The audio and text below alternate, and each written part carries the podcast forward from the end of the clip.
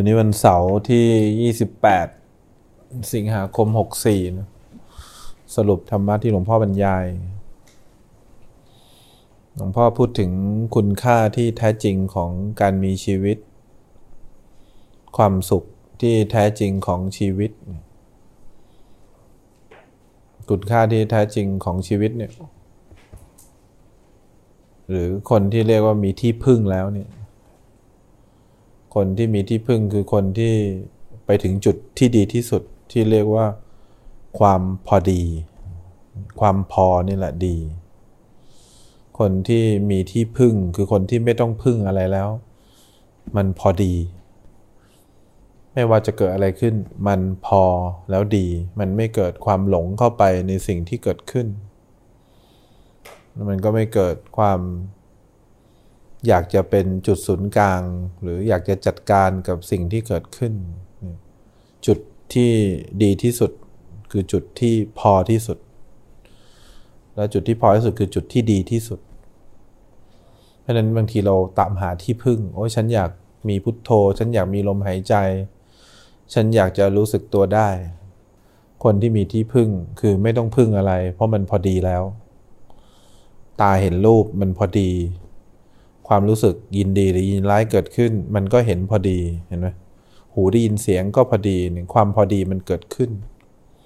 พอความพอดีมันเกิดขึ้นมันก็เลยไม่เกิดความดิ้นรนนี่คือปัญญาที่แท้จริงเลย คนที่มีที่พึ่ง ไม่ได้หมายความว่าฉันจะเก่ง แล้วก็สามารถจัดการอารมณ์นู้นอารมณ์นี้ได้ แต่คนที่มีที่พึ่งไม่ต้องพึ่งอะไร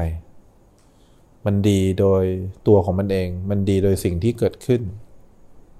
แล้วก็มันก็ดีถ้าสิ่งนั้นหรือสิ่งนี้จะเกิดหรือไม่เกิด มันก็พอดีอย่างนี้ตลอดเวลาเนี่ยก็เรียกคนที่มีความพอดี หรือคนที่มีที่พึ่งในเรื่องเดียวกัน หรือเรียกว่าตัวปัญญาก็เรื่องเดียวกัน ส่วนถ้าเกิดเรามาใช้ชีวิตทั้งโลก ชีวิตที่ดีที่สุดไม่ใช่ชีวิตที่รวยที่สุด หรือชีวิตที่ได้ของที่เราอยากได้มากที่สุด ชีวิตที่เรารู้สึกว่า เรามีอาหารได้กินในแต่ละมื้อสองมื้อบ้างสามมื้อบ้าง ส่วนพักก็อาจจะมื้อเดียวบ้าง แล้วเราก็มีความพอดีในการใช้ชีวิตที่อยู่อาศัยเสื้อผ้าเครื่องนึ่งห่มยารักษาโรคก็พอดีกับเรา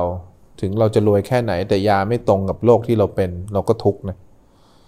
ถึงเราจะจนแค่ไหนแต่ถ้าเราป่วยขึ้นมาแล้วเรากินยาเข้าไปแล้วมันพอดีกับโรคเห็นไหมเนี่ยเพราะฉะนั้นในหลวงก็เลยสอนสันตุถีในหลวงองค์ก่อนสันโดษ พอใจในสิ่งที่ตัวเองมีอยู่ก่อนณขณะนั้น พร้อมพัฒนาศักยภาพขึ้นไปเรื่อยๆ นี่คือคุณค่าที่แท้จริงของการมีชีวิตทั้งโลกนึกออกไหมโลกใบที่หนึ่งคือโลกที่เราต้องหัดเรียนรู้ ว่าอะไรทำให้เราทุกข์อ๋อความอยากได้เกินพอดี ความที่ไม่เคยพอใจในสิ่งที่เรามีอยู่ ถ้าคนเรียนอยู่ก็พอใจในเกรดไหมพัฒนาตัวเองขึ้นไปแล้วถ้าได้อีกก็พอใจพอดีพอใจพอดี ได้เงินเดือนเท่านี้ก็ทำงานให้เต็มที่ เดี๋ยวถ้าเกิดเงินเดือนมันมากขึ้น ก็เพราะทำงานมันมากขึ้น ถ้าเงินเดือนไม่มากขึ้นก็ยังพอใจในเงินเดือนที่ลองได้รับ แต่เราจะไม่หยุดนิ่งในการพัฒนาตัวเอง อันนี้เขาเรียกว่าคนที่ รู้จักการเรียนรู้เนี่ยโลกใบที่หนึ่งมันเป็นอย่างนี้ คนที่มีความสุขในโลกก็ไม่ได้หมายความว่าคนนั้นจะได้เงินมากที่สุด มีบ้านหลังโตที่สุด มีรถแพงสุดหรูสุด แต่คนที่ใช้ชีวิตทั้งโลกด้วยการพอดีในสิ่งที่เราได้รับแล้วไม่ได้ขัดแย้ง ไม่ได้ดิ้นรนไม่ได้มีความรู้สึก ตะเกียกตะกายเยอะเกินไปเนี่ยคนพวกนี้ก็คือคนที่ใช้ชีวิตในโลกอย่างมีความสุขที่แท้จริง ส่วนเราพูดถึงโลกที่มีที่พึ่งทำยังไงเราจะมีที่พึ่งทำยังไงเราจะพอดีทำยังไงเราจะถึงตัวปัญญาตัวนี้ได้ เราต้องเติบโตเนี่ยคนที่มีสมาธิคือคนที่เติบโตขึ้นมา เห็นสภาวะหรือเห็นสิ่งที่กำลังเกิดขึ้น แล้วเขาเติบโตขึ้นมาได้ยังไงเขาถึงเป็นคนที่มีสมาธิเขาผ่านประสบการณ์ ประสบการณ์เนี่ยเรียกว่าการเจริญสติ แต่เวลาเราเป็นพวกที่โทษนู่นโทษนี่เวลาเกิดความเบื่อ เวลาเกิดความเซ็งเนี่ยเขาเรียกประสบการณ์ สติจึงเป็นตัวที่จะทำให้เราเกิดประสบการณ์ และทุกประสบการณ์จะทำให้เราเติบโต จะทำให้เรา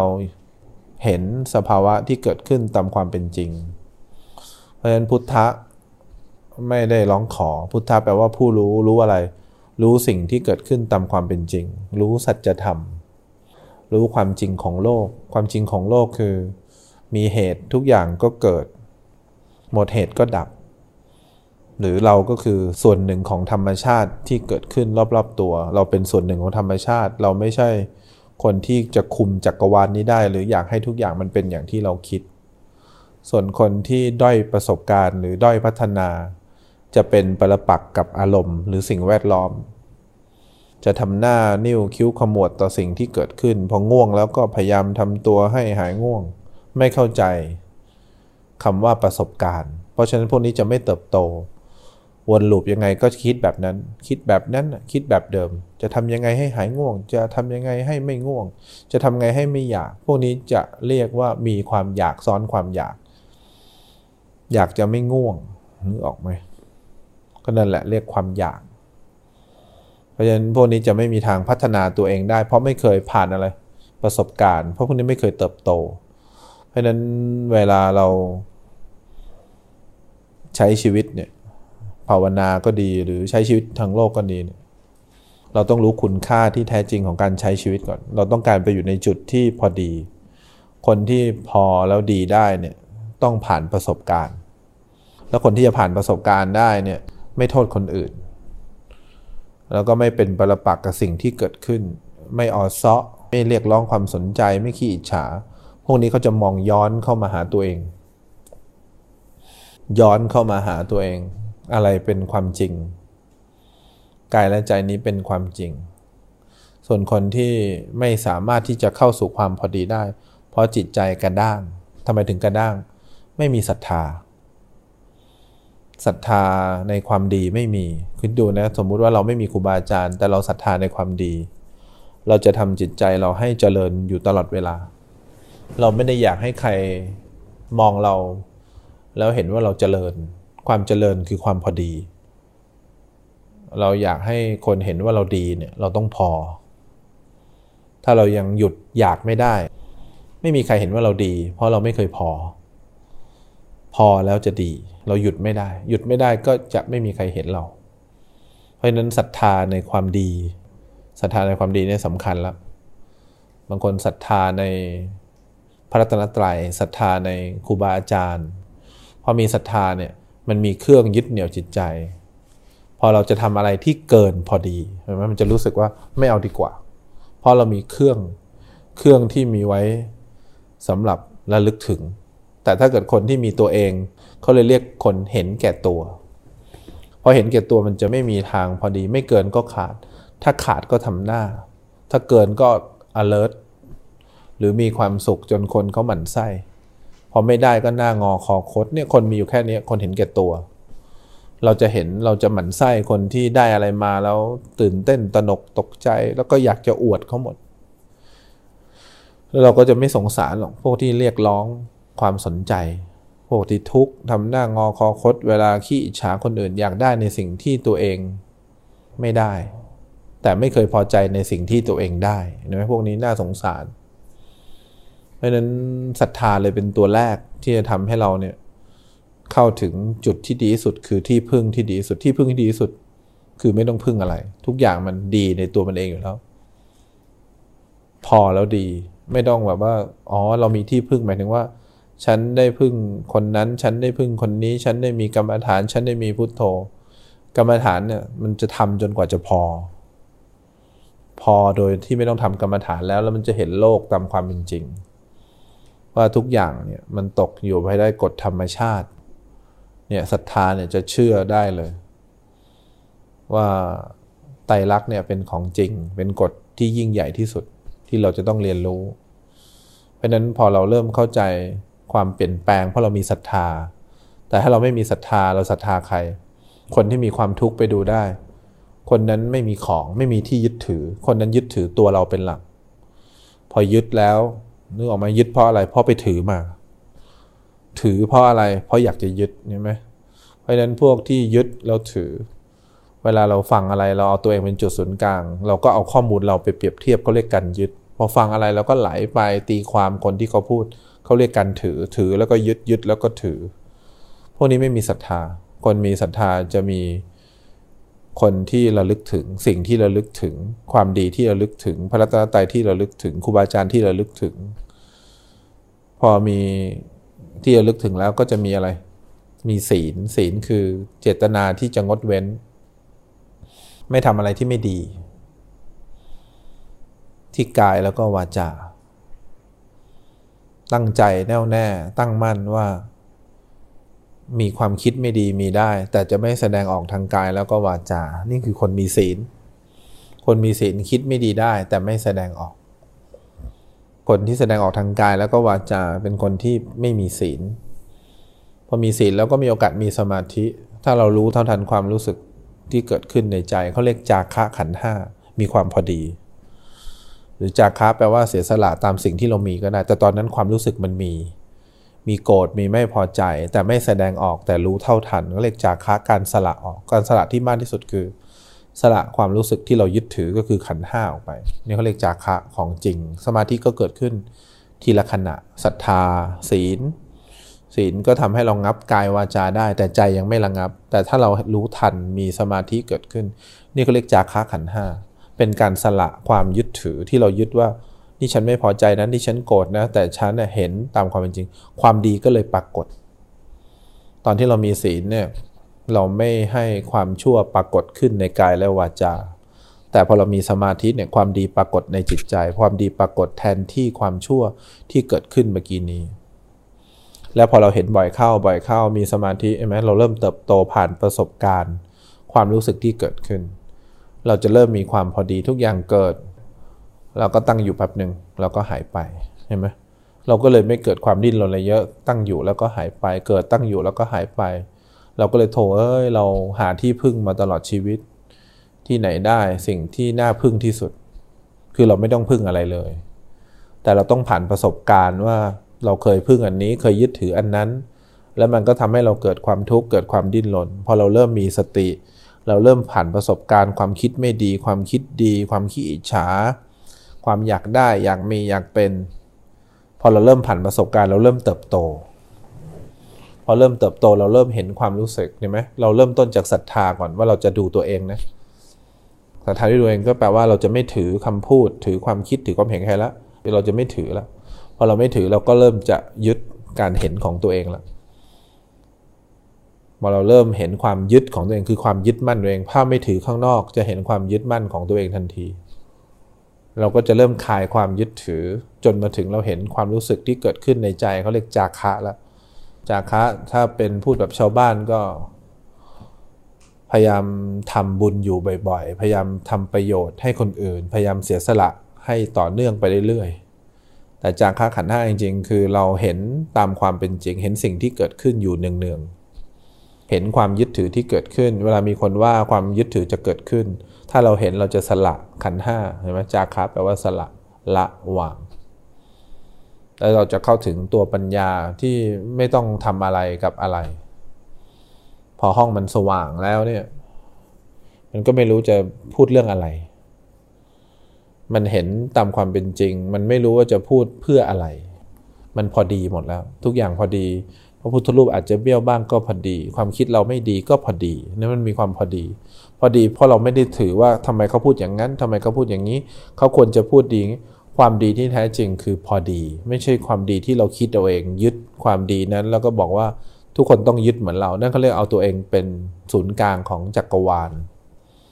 เพราะฉะนั้นคนที่ภาวนามาจนถึงจุดที่ดีที่สุด เขาพ้นความยึดถือขนาดยึดถือเรียกความดีเขาเลยเรียกอตมมยตาดีกูก็แมวกับมึงแล้วเว้ย พราะดีมันทำให้เรายึดแล้วเราก็คอยที่จะดูคนที่ไม่ดีตลอดเวลาเพราะนั้นหลวงพ่อพูดถึง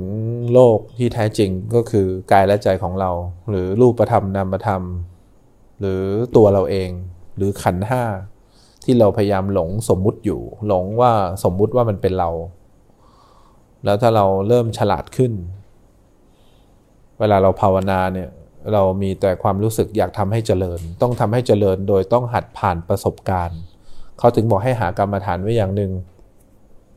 แล้วคอยรู้ทันหรือหารูทีน หรือหารูปแบบไว้ หรือหากรรมฐาน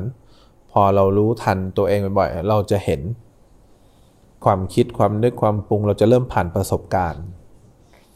ผ่านประสบการณ์แล้วเราจะเริ่มเข้าใจว่าเราจะเริ่มเติบโตทุกประสบการณ์ทุกความรู้สึกที่เกิดขึ้น มันจะทำให้เราพัฒนาขึ้น แต่ถ้าใครไม่เคยผ่านประสบการณ์ เคยแต่ผ่านประสบการณ์ในการคิดร้ายกับวิบากหลวงพ่อกำลังพูดว่าสิ่งที่เกิดกับเราที่หมดเนี่ยมันเป็นวิบาก แต่เผอิญว่าเราอาจจะเป็นคนที่มีอกุศลวิบากเยอะกว่าคนอื่น สิ่งไม่ดีตามความคิดของเราจึงเกิดขึ้น แต่เชื่อไหมว่าสิ่งไม่ดีอย่างนี้ ถ้าไปอยู่กับคนที่มีความดี เขาจะมองอกุศลวิบากนั้น เป็นเรื่องปกติ เป็นเรื่องที่ไม่ได้เดือดร้อนทุกข์ร้อนใจ เพราะฉะนั้นมันอยู่ที่มุมมอง คนนั้นประสบการณ์น้อยกระด้าง จิตใจย่ำแย่ ไม่มีครูบาอาจารย์คนนั้นต้องเห็นแก่ตัว คนนั้นถึงมองรูปอะไรก็ทุกข์ฟังเสียงอะไรก็ไม่เคยมีความสุข ส่วนคนที่เขาผ่านประสบการณ์มาเยอะ เขาเข้าใจ ว่าที่เราทุกข์เพราะเราไม่พอ เราอยากได้มาก เราอยากได้ลด เราอยากได้น้อย ความต้องการเราเยอะกว่าสิ่งที่เกิดขึ้น สิ่งที่เกิดขึ้นมันเป็นเพียงสิ่งที่เกิดขึ้น เพราะนั้นที่พระพยายามพูดถึงโลกใบนี้ อยากให้เรารู้ที่มาที่ไปว่าเราทุกข์เพราะอะไร เราทุกข์เพราะเราพยายามจะถืออะไรบางอย่าง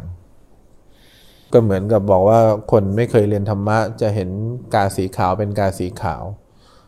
เวลาโกรธก็โกรธ เวลาไม่พอใจก็ไม่พอใจ เวลาเสียใจก็เสียใจ เห็นกาสีขาวเป็นกาสีขาว ส่วนคนที่พอจะเริ่มเรียนธรรมะขึ้นมาหน่อย ก็จะเห็นกาสีขาวเป็นกาสีดำง่วงแล้วพยายามไม่ให้ง่วง โกรธแล้วพยายามจะกั้นหายใจไม่ให้มันโกรธออกไป อยากแล้วพยายามจะไม่กิน ทรมานตัวเองนี่เขาเรียกเห็นกาสีขาวเป็นกาสีดำส่วนคนที่ภาวนาเป็นก็จะมีความพอดีขึ้นมา กลับมาเห็นกาสีขาวเป็นกาสีขาวอีกครั้งหนึ่ง ตาเห็นรูป ก็หนึ่งขณะ แล้วก็เกิดความรู้สึกแย่ก็หนึ่งขณะเห็นไหมทุกอย่างมีการเห็นเกิดขึ้นเห็นพอดีกับสิ่งที่เกิดขึ้นทั้งหมด เห็นไหมดูความพอดีต่อสิ่งที่กำลังเกิดขึ้น กับความต้องการต่อสิ่งที่เกิดขึ้น เพราะนั้นเวลาภาวนาเนี่ยเวลาเราจะทำให้จิตใจเราเจริญขึ้นเนี่ยหรือเราจะมีกุศลในจิตใจเราเนี่ย พวกนี้เขาไม่แคร์ปรปัก ไม่แคร์วิบาก ไม่แคร์สิ่งแวดล้อม ไม่แคร์สิ่งที่กำลังเกิดขึ้นรูปเสียงรสสัมผัสจะเกิดขึ้นเป็นยังไง ไม่ได้สนใจ โลกเราสีชมพู เมื่อโลกสีชมพูเนี่ยมองไปที่ไหนก็สีชมพู เรามองสีชมพูโลกนี้สีดำนะ แต่เราอะมองออกไปแล้วสีชมพู ส่วนคนที่เข้าใจผิดเขาเข้าใจว่าโลกใบนี้สีชมพู โลกข้างนอกเนี่ยสีชมพูหมด อันนี้คิดเอาเอง โลกอาจจะขาวบ้างเทาบ้างดำบ้างอะไรก็แล้ว แต่แต่โลกของเรามองไปสีชมพู เราไม่ได้มองไปขาวดำเนี่ยโลกที่พัฒนาแล้วเนี่ยทั้งโลกยังคงเป็นอย่างที่มันเป็นนึกออกไหมแต่การเห็นของเราเนี่ยเห็นสิ่งที่กำลังเกิดขึ้นเหมือนกันทุกอย่างเลย ไม่ได้ไปเห็นแบบอื่นเลย แต่เผอิญการเห็นเนี่ยเป็นโลกสีภูมีความเบา มีความนุ่มนวลมีความรวดเร็ว มีความเป็นผู้รู้ผู้ตื่นผู้เบิกบานต่อสิ่งที่กำลังเกิดขึ้น เขาเลยเรียกคนที่มีปัญญาขนาดนี้ว่า คนที่มีความพอดี คนที่มีที่พึ่งอย่างแท้จริง คนที่มีปัญญาเข้าถึงจุดที่ดีที่สุด โดยไม่ต้องทุกข์ใจกับอะไรอีก เพราะนั้นเนี่ยอยากให้เรามองย้อนกลับเข้ามาที่ตัวเองมากๆ แล้วก็เห็นถึงความไม่พอดีของตัวเอง เห็นการขาดบ้างเกินบ้าง แล้วเห็นถึงการดิ้นรนที่ตลอดเวลาเราไม่เคยที่จะ สร้างกรรมดีให้เกิดขึ้นในใจ เรามีแต่ออซาะมีแต่โทษสิ่งแวดล้อม มีแต่ขัดแย้งต่อวิบากที่กำลังเกิดขึ้นบางทีกุศลวิบากเกิดขึ้นนะแต่เรามันห่วยเกิน สังเกตไหมบางคนเขาเอาอาหารดีๆ มาให้เรา แต่เราไม่ชอบ เพราะเราไม่ชอบคนนี้เนี่ยวิบากที่เป็นกุศลนะอาหารนี่ดีเราชอบ แต่เราไม่ชอบคนนี้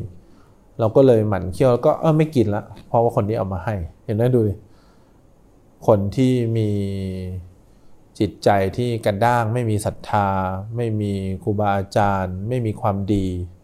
ไม่มีกฎแห่งกรรม ไม่รู้จักกฎธรรมชาติ พวกนี้จะเห็นโลกไปเนี้ยเป็นสีด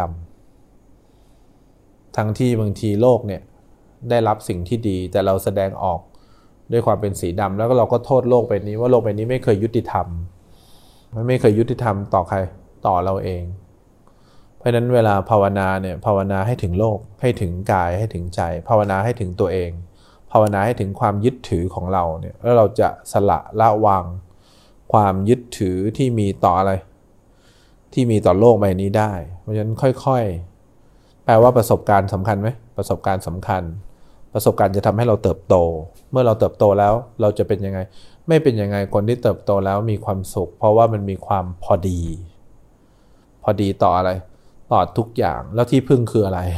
ที่พึ่งคือไม่ต้องพึ่งอะไรแล้วก็เลยเรียกว่าที่พึ่งที่แท้จริง นี่มันล้ำมากเลยนะว่า ถ้าเกิดเราไปถึงตรงนั้นเราจะงงเลยว่า เมื่อก่อนเราแสวงหาเราคิดว่าถ้าเรามีปัญญาที่ฉลาด เราจะเป็นคนที่โอเคเลย แต่ปัญญาคืออะไรปัญญาคือ คนที่ไม่ต้องคิดหาวิธีในการพึ่งอะไรอีกต่อไป คือคนที่ฉลาดที่สุดคือของไหมเหมือนกับที่ในหลวงองค์กรเขาพูดว่าไง รู้แต่ไม่รู้ว่าต้องรู้อะไร ของเราเนี่ยต้องรู้ด้วยสติต้องรู้ด้วยสมาธิใช่ไหมคนที่มีปัญญาแล้วไม่ว่าอะไรจะเกิดขึ้นก็รู้แหละ แต่ไม่รู้ว่าต้องรู้ไปเพื่ออะไร ก็ในเมื่อมันพอดีกับเราอยู่แล้วสิ่งที่เกิดขึ้นทั้งหมดเขาเลยเรียกอยู่เวลคัมยินดีต้อนรับ สิ่งที่เป็นธรรมชาติ สิ่งที่เป็นธรรมดา สิ่งที่เกิดขึ้นแล้วก็ต้องต่ำไปยินดีต้อนรับกฎธรรมชาตินี้ ราะนั้นเราก็จะไม่หลงธรรมชาติไม่หลงสมมุติอีกต่อไปเนี่ยเราก็จะเข้าสู่สัจธรรมหรือความจริงของกาย ความจริงของใจ อันนี้เราก็จะพ้นทุกพ้นทุกอย่างอะไร อย่างสิ้นเชิง